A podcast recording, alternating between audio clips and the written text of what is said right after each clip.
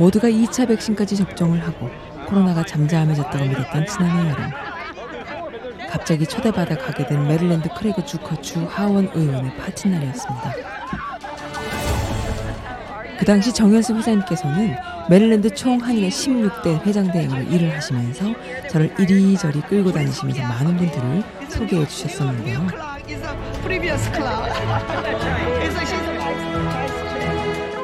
처음에는 그냥 다양한 주요 공직자분들을 만나서 인터뷰할 수 있는 기회라고만 생각을 했었죠. 그런데요, 가만 보니, 어허, 이거 그냥 단순히 미국인들만 인터뷰할 게 아니구나, 라는 생각을 하게 됐습니다.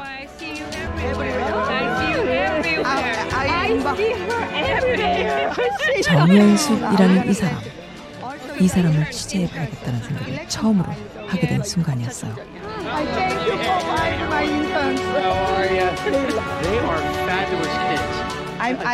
이분은 도대체 어떤 분이실까요?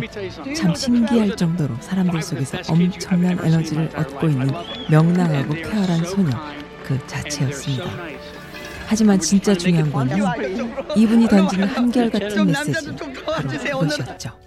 I am so happy to have my great friend here who's been part of my 어떻게 해서 우리가 정치인이 될 수 있을까? 하고 싶지만 방법도 모를 수가 있고 그러니까는 처음부터 가리키는 거죠. 후세를 위해서 그런 것들을 도와줄 수 있는 방법이 제일 좋다고 생각이 들었어요. 음. 우리가 국회에 들어가서 비를 만드는 방법. 네. 그래서 비를 서치를 해서 이런 비를 제출하는 방법. 그 동료들을 그 동의를 얻어서 통과할 수 있는 방법.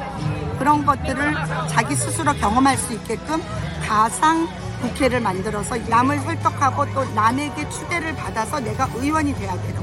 캠페인에서 이길 수 있는 방법을 가리키는 거죠. upper level 애들은 아까도 얘기했듯이 검찰청이나 곳에서 검, 진짜 검사가 하는 일을 가리키는 것까지 저희가 여기다 하고 있습니다. 사실 메릴랜드는 미국 정치 1번지인 수도권 워싱턴 지역에서 무척 중요한 곳입니다. 특별히 바이든 정부처럼 민주당이 집권을 한 경우에는요, 버지니아보다 땅은 훨씬 좁지만 실제 정치적 파워는 메릴랜드가 버지니아보다 높다고 볼 수 있는데요. 왜냐하면 메릴랜드는 민주당의 텃밭이기도 하고요. 연방 의원들의 실제 서열도 메릴랜드 의원들이 무척 높답니다. 더 중요한 점은 바로 그 높은 서열의 연방 의원들의 지역구가 바로 한인 밀집 지역에 집중해 있다는 것이죠.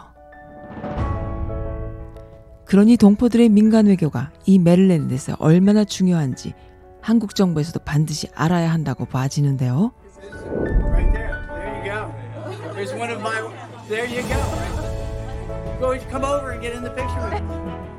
이 민간인들의 공공외교의 중심에 정현수 회장님의 사교력과 20여 년이 넘는 박준기 판사님의 아, 네트워크가 만나서 차곡차곡 쌓인 아, 단단한 신뢰성과 매우 수준 있고 전문적인 인턴십 프로그램으로 지금까지 천여 명이 넘는 차세대들을 배치했을 뿐만 아니라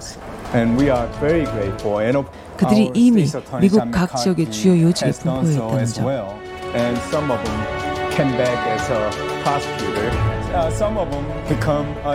또한 한 명이라도 더 많은 한인 아이들의 정치적 신장을 위해 매일매일 뛰고 계시다는 것. 그러면서 또 한편으로는 한인회라는 이민 1세 중심의 연합회를 2세 이상의 영어권 젊은이들에게까지 물려주기 위해서 메릴랜드 총한인회 17대 회장으로 취임하기까지. 말 많고 탈 많은 동포 사회에서 이 또한 쉬운 작업이 아니었음을 많은 사람들이 공감하고 있습니다.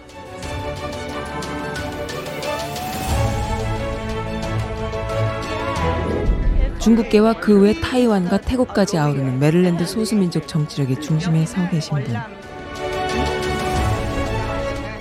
어딜 가나 모르는 사람이 없는 메릴랜드 사교계의 대모. 그 와중에 사람들 한 명 한 명 리더들의 연설을 귀담아 듣고 한인의 존재감을 키우기 위해 거침없이 손을 드는 이분. 이러한 에너지와 높은 사회성, 변함없는 신뢰를 통해서 다음 세대에게 그대로 전달되는 선한 영향력은 공공외교가 국제적 화두가 된 지금 이 시대에 가장 중요한 포인트라고 생각됩니다.